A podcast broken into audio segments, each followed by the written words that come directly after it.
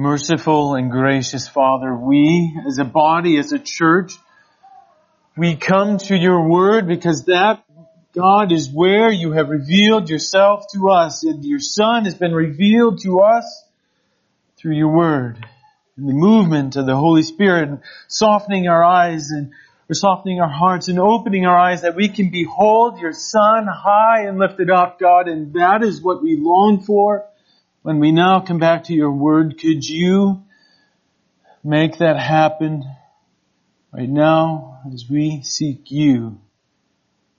Could our sins be laid before us? And may we find hope in your Son, in your Son alone. Amen. Children, unfortunately, do not believe in the germ theory. They have no concept of the germ theory. They do not certainly believe this, and this is always quite evident when you take them into the bathroom. There's always parents, no, no, no, don't touch it, no, no, no, don't touch it, and they think this toilet's some teddy bear they're supposed to hug, and they carry on, you go, no, no, don't do that, don't do that. Then you also, you go into the kitchen and you tell it, no, no, don't touch that, don't touch that, and what do they do? Of course, there's a big hot red, red hot pan, they have to touch it, right? So they touch it and, the, and their fingers are seared and they, they come to you and you go, I warned you, I warned you, don't do that. Well, I know, I know, I know. So thankfully we have these, science has given us this modern of marvel science. We have essential oils now that we can put on the burns and they're fine though, so everything's gonna be okay. But these warnings are the same thing that we had in the Old Testament. We told them, Watch out for the kings. Beware the kings. You want some kings. Beware the kings. What are they going to do? They're going to, they're going to take your daughters. They're going to take your sons. They're going to go be uh, work in your homes. They're going to go out and fight in your wars. They're going to take your crops. They're going to take your land and anything that's left over. You might have some money. Well, they're going to take that as well. And the king is dangerous as a king because by his position he has absolute authority over your lives. Now if only there was someone who held that authority not only by position of being the true king, but also by merit because of what he had done and what he, and who he was. Someone who would come riding in valiantly and, and ex- expel and get rid of all of the enemy and cast them out. And that is what we behold in our text here this morning. Is the king who has come on and cast out all the enemies of God.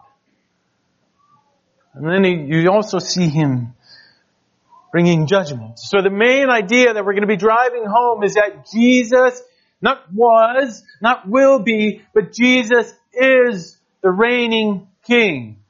Jesus is the reigning king.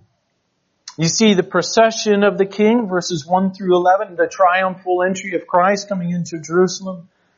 The verses 12 through 16, the justice of the king. And then finally, at the end here, verses 17 through 22, you see the judgment of the king. The procession of the king, the justice of this reigning king, and then finally, the judgment of this king. Now, over this past year, we've, we've seen in this, this Gospel of Matthew that he's been building and demonstrating what it is uh, to be this, this, Christ, this King in His kingdom. In, in our minds, when we think of kings, we're drawn to page one of a fairy tale, basically. There once upon a time, there was a king.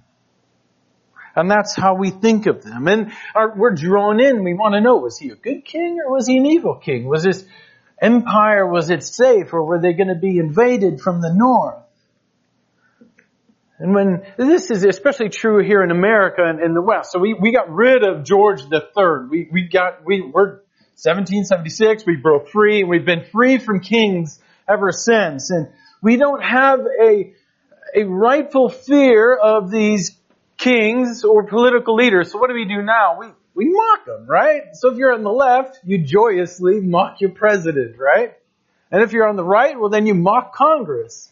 And either in two or four or six years, everything is going to reshuffle, and then we'll, to our own shame, we'll continue mocking those who God has placed in authority above us.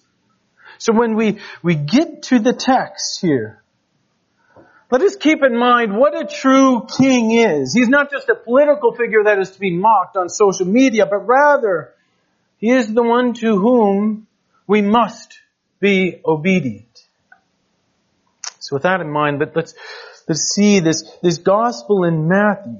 It begins to unfold and it's unfolding and it's, this begins with Abraham, Isaac, Isaac, had Jacob, Jacob, had Judah, and it goes and it builds and it's centered around these kings right in the middle, and especially King David.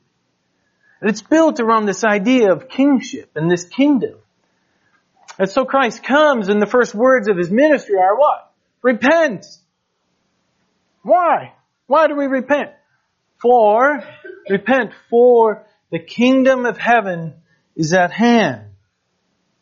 And it's unfolding and we see this king and how he has true dominion over everything. Over the spiritual forces, demons, he's casting them out, putting them in swine and they go cascading down the hill into the sea.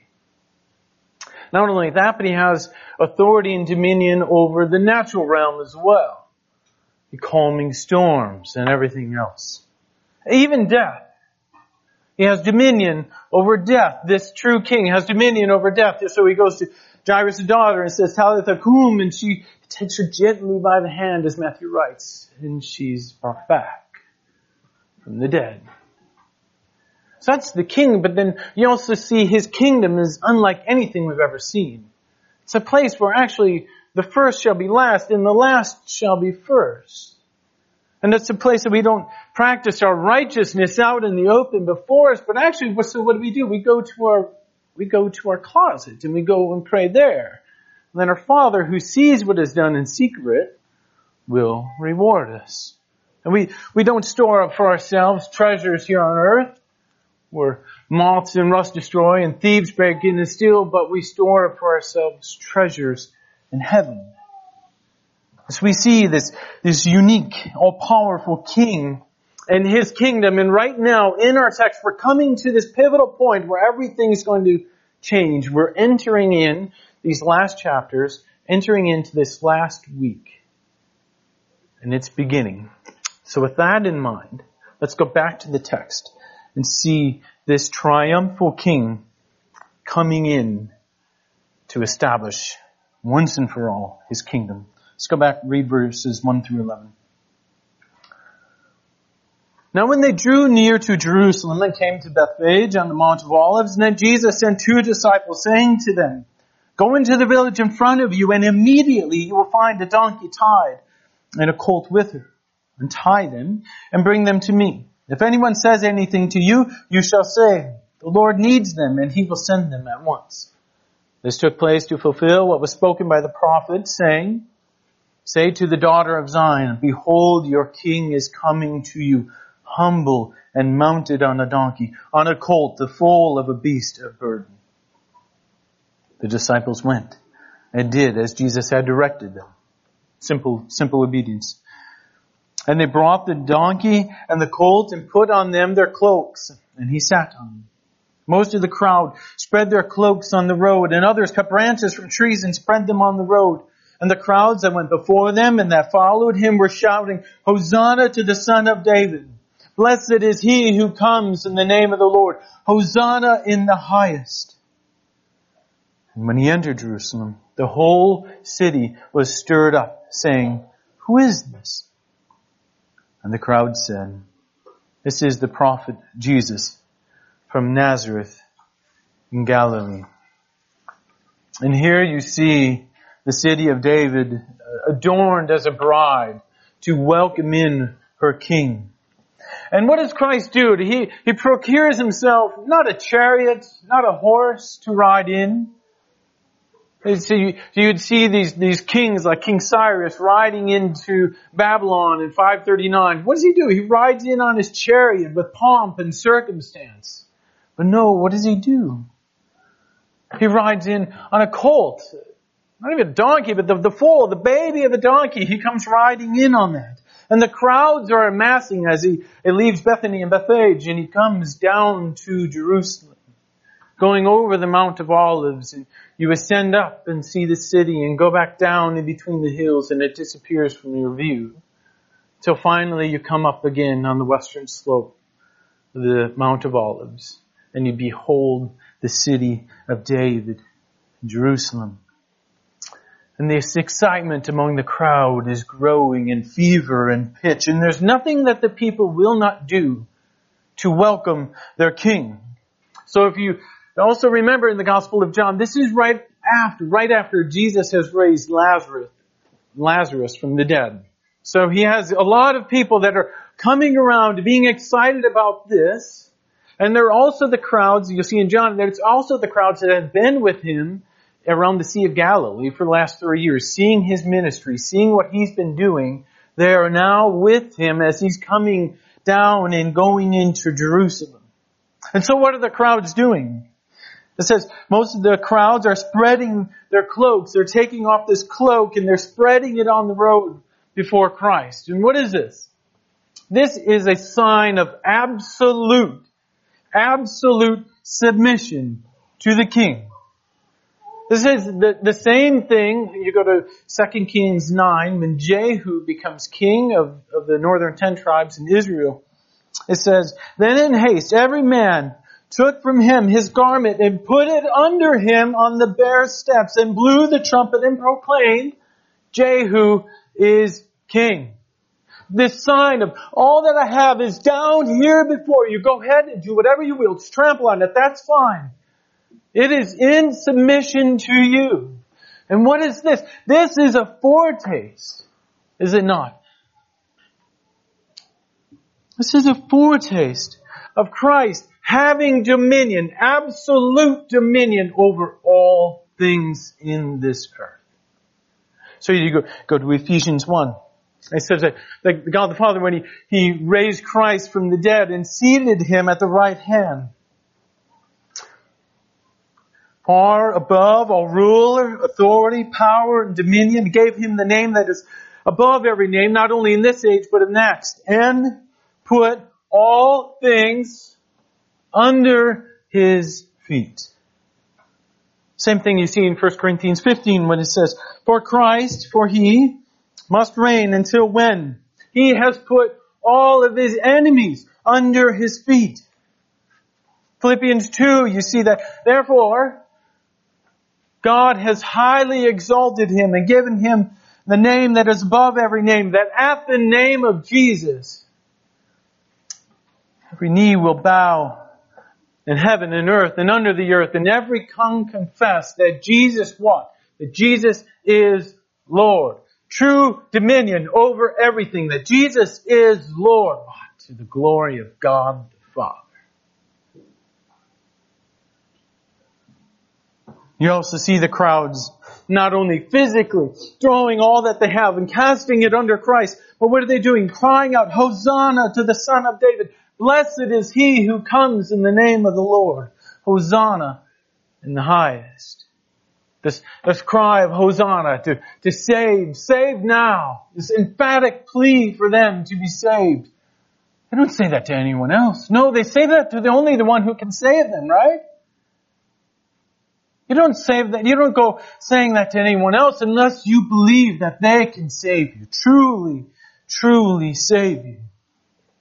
And this, they're not crying it out to the son of Mary and Joseph, but no, it's crying this out to Hosanna to the son of David.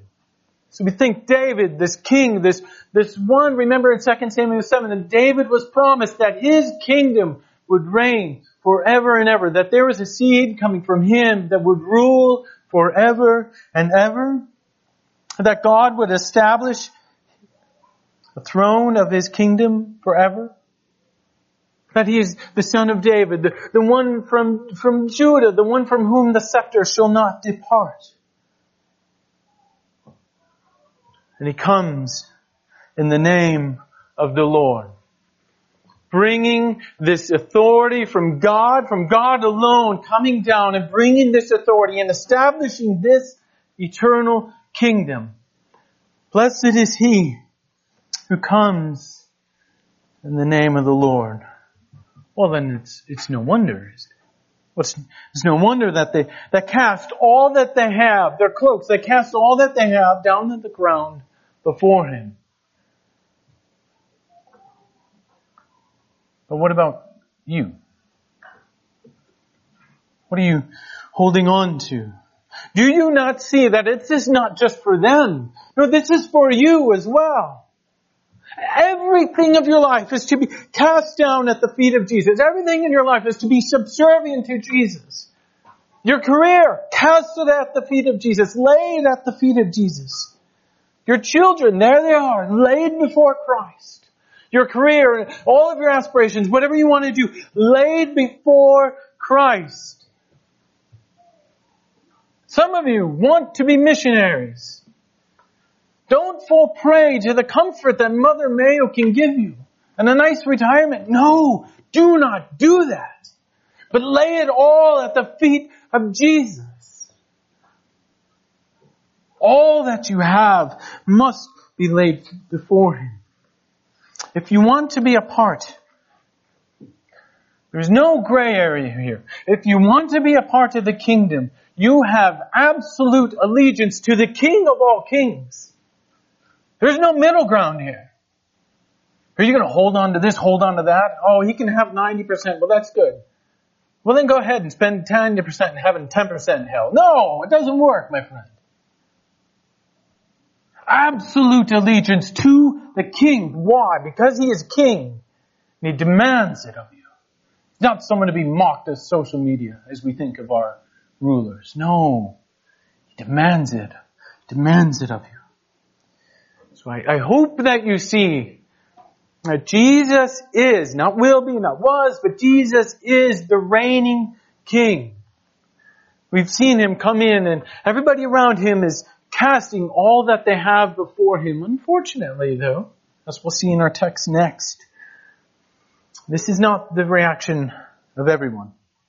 Let's go back to the text. We'll read verses uh, just 12 and 13 for now. And Jesus entered the temple and drove out all who sold and bought in the temple. And he overturned the tables of the money changers and the seats of those who sold pigeons. He said to them, it is written, it is written, my house shall not be, my house shall be called a house of prayer, but you make it a den of robbers. And so here's Christ. He's, he's on the foal, the baby donkey coming down the western slopes of the Mount of Olives, going around the top of the Kidron Valley and then going into the eastern gate, eastern side of, of Jerusalem here. And Adam, we were talking in the office and Adam made a great point this week. You notice where he didn't go. He didn't go to Herod's palace. Why? He's not establishing a kingdom of this world. But where did he go? Oh, he goes right to the temple. He goes right to the temple, the home, the former home of his father. Why? Because he's establishing this heavenly kingdom. Repent for the kingdom of heaven is at hand. He calls out. And this, this temple, it was the center of, of religious activity, was it not? So sacrifices that are made in obedience to God, where do you do it? You go to the temple. Taxes are paid where? A lot of them? At the temple. Your devotion to God and your cultural identity centered around the temple. So who you were and what God expected of you centered around the temple. And here is Christ going in and it's the only place, it was the very place where, where God had once dwelled with his people. And this is what set apart the Hebrew people from, from everybody else. The people of God, you. It's what centered, separates us from everybody else. So other people, they would have a temple of a, holding a God which they had made. Ah, the people of God, no, they would go to a temple and worship the God who had what? Who had made them. So rather than exercising control, you come in reverent awe, knowing That the very one who's created the world that's holding the stars in places so they dance around us. This very God who has created you and gives you life and breath. In Him we live and move and have our being. This very God is the one you would come to worship at the temple. And Christ comes and what does He find? He finds what is detesting to the nature and to the character of God. It's a place where God's charity should abound, right? But no, what did you find? It would become a home of, of thieves and robbers. As a Jew, you would have to pay your half shekel uh, temple tax, which wasn't a lot, uh, but you'd have to pay it in a shekel. Because if you'd come from somewhere else, you'd undoubtedly have a, a currency from your hometown, from your area, and it would have the uh, image of a pagan deity on it, which obviously is not acceptable at the temple. So you'd have to have a shekel. So you pay your half shekel, shekel temple tax. So in order to get from what you had to a shekel, you had to go through a money changer. And of course, you can see that it was just right for people to take advantage of, of the poor who have further impoverished themselves by making this long trek. And they don't have the currency of, of, of the shekel. And so as you exchange their currency, you, you take advantage of them. Of those who aren't able to defend themselves. In their weakest moments, when they're away from home. And you know what they have and it's not very much, but you help yourself. And if there's a little bit left, you go, oh, well, I know you're poor, right? So you don't have to buy a bull, you don't have to buy a ram for a sacrifice, but pigeons will do, but, oh, those pigeons that you brought, they're not really good enough. I don't, they haven't been inspected, have they? Oh, no, of course not. Well, they're not good enough. Here, buy these. These have been inspected. Well, of course you're going to sacrifice to God. You're going to come and give them those pigeons? No. Buy these. And they charge this inflated price for something that should be nearly free, further impoverishing them. And so it's no wonder that Christ comes in, comes into the city, lowly, humble, riding on a donkey. But he comes into the temple and the zeal of the Lord consumes him. And he overturns these tables and he kicks them out. So go up a several verses above and we'll see a little more context of what's going on. Go up several verses. You see uh, this, this prophecy out of Zechariah. It says, say to the daughter of Zion, verse 5, Behold, your king is coming to you, humble and mounted on a donkey, on a colt, the foal of a beast of burden. Well, that, well that's obviously fulfilled when he's riding in on the, on the colt, on the foal, a beast of burden. But in this, this greater context of what's going on in Zechariah, in the Old Testament, this prophet, uh, within these, this chapter here, he's pronouncing judgment upon those people who have been oppressing the people of God. So Damascus, Tyre, Sidon, Gaza, Ekron, all of these cities who have been coming in and oppressing the people of God, Zechariah is announcing judgment upon them. And read what he says, the previous verse, right before what we have in verse 5. So it'd be chapter 9 verse 8 from Zechariah. It says, Then I will encamp at my house. What's his house? The temple. Then I will encamp at my house, the temple, as a guard, and that is Christ. So that no one shall march to and fro. No oppressor shall again march over them. For now I see with my own eyes. So here is Christ encamped at the house, which is the temple. And they're making the parallel, the parallel that's going on is that these money changers and these people extorting money out of those who seek to be devoted to God are, they're parallel. They're acting as though they are the foreign enemies, the foreign armies coming in to oppress the people of God. So they pray for deliverance and pray for deliverance and pray for deliverance throughout the centuries, don't they? They don't realize they themselves are the ones doing the oppressing. Thus the house of God, this house of prayer, has become a den of robbers.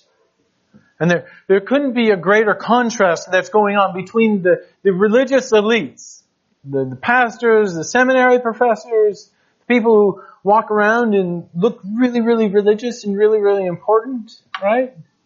There couldn't be a greater contrast between them and what we see next. The blind and the lame coming to him. What does he do? He heals them. And then, not only that, it's not only the blind and lame, okay, okay, but then you get a couple rungs socially even lower and the, the children just wandering around amongst the temple and the crowds. the chief priest and the scribes, they are indignant when they see this. The children are coming out and crying, Hosanna, Hosanna to the son of David.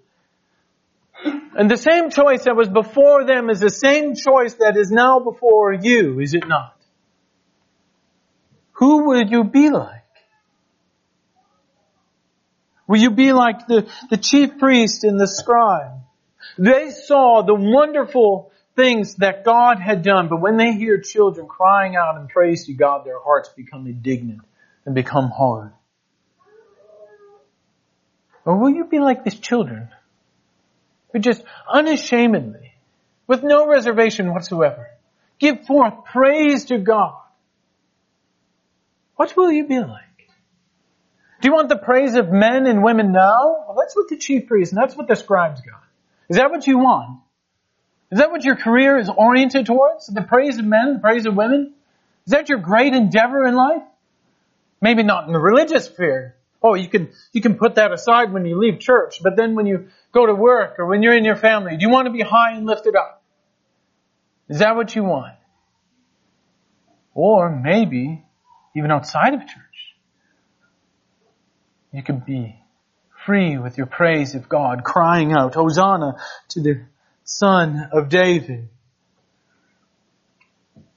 The chief priests and the scribes, they, John said, they love their praise of men rather than the praise of God. And what was held before them is held before us today. Do not, my friend, do not harden your heart. When you see the work of God, you have it right here in your text. You see the work of God amongst you guys in your community groups. You see the work of God among you. Do not harden your heart. Do not harden your heart any longer. Do not fall under this justice and this judgment of God. What we see for beheld before us is a call to repent. We must, we must repent, but it's not only for us to repent, but we must be the ones to bring this call to repent amongst the city and go out into the city.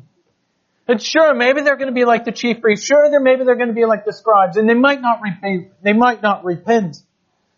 And if they want to go to hell, well, that's their own prerogative that Spurgeon would say, if sinners will be damned, at least let them leap over our bodies. And if they will perish, let them perish with their arms around their knees, imploring them to stay. That is the call that is held before you. Not only to repent, but to go into this city that God has made for you. To declare the kingdom of God. To go and cast all that we have before Him that is for us, but that is for others as well. And if you have not returned, repented from your sins, do not wait another minute. Do not be like the chief priests and the scribes. They don't have any more time. Their lot has been cast. Do not go on presuming upon the goodness of God any longer. Because this king, we're seeing that Christ is this king, this reigning king, over his kingdom and they, they have their cloaks are casting before him, but that's not enough. So they call some palm branches and they're waving it upon him. And they're crying out in praises. But those who refuse, They see it just as you see it. But they refuse to obey and worship the king. Well, then what do they do? They fall under the judgment that we will see here. Let's read verses, we'll just do 17 through 19 here. And leaving them, he went out of the city to Bethany and lodged there. In the morning he was returning to the city, going back east, back to Jerusalem, and he became hungry. And seeing a fig tree by the wayside, he went to it and found nothing on it but only leaves. And he said to it, May no fruit ever come from you again. The fig tree withered at once. And this fig tree, if you read in Deuteronomy 8 and other places in the Old Testament, the fig tree is what? It's a picture of God sustaining and God blessing the people of God, the blessing Israel. But now, what do you see of this fig tree? It's barren. It has no fruit. Israel has no fruit. And it is Israel, this barren fig tree, whose leaves cover her, her nakedness. It's hearkening us back to Genesis 3. There's nothing but sin that needs to be covered with the leaves of a fig tree. And of course, this lack of fruit will bring, it, there's a vacuum, it's going to be filled, right? You engineers. It's going to be filled and it's filled with the judgment of God. And so it comes forth. It says, may no fruit ever come from you again. And immediately, immediately, tree withers. Leaves or fruit? Leaves or fruit? What is your life? The temple, it was filled with religious leaders doing really, really important religious things. Really busy guys doing really, really important things. They had their religious activities. So prayers? Oh yes, they're loud and by the dozen. Sacrifices? Sure. Kosher? Only the best. Synagogue? Oh! Every day. And I recite the readings before they even say them. But they had no fruit. They had only leaves. And so the same thing is true with many people coming to church. We use the church as this fig leaf to cover our spiritual nakedness, that we have no fruit. We only have leaves. But the King of King and the Lord of Lord, He doesn't want your religiosity. No, He doesn't. Don't you know that the judgment came upon really, really religious people who were doing great things, so they thought, in the temple. But they had no fruit. So sure, they might have looked great, but they had no genuine fruit from the Spirit of God working through them. So they had the judgment of God fall upon them. And within a generation, the temple would be laid flat, blood would be flowing through the city streets of Jerusalem as a river, knee high. Blood flowing. The city is laid to waste. Because they had leaves. Sure, they looked great, but they had no fruit.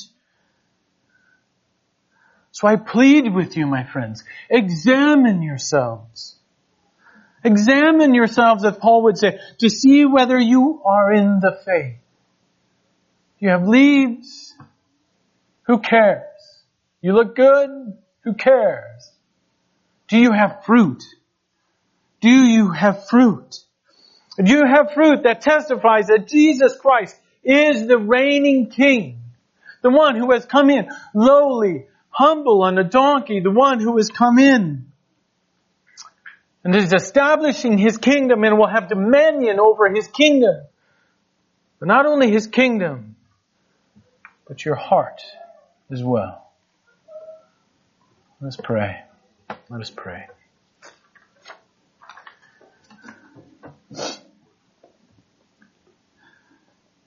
Heavenly Father, we get so distracted and we lift high those people that have leaves and they look great and they look as though they have everything together. God, I pray that we would not lift them up, but God, could we look to those children who were nearly abandoned by their parents and just running around crying out your praises. God, could that be our longing to be like them? That we will be completely abandoned in all sensibility just to cry out our praises to you, God. Could you work that in our hearts? And work that in our children's hearts and work that in the people around this city, God, and use us and use this church to declare the glory of your King, to declare the glory of your eternal kingdom. Amen.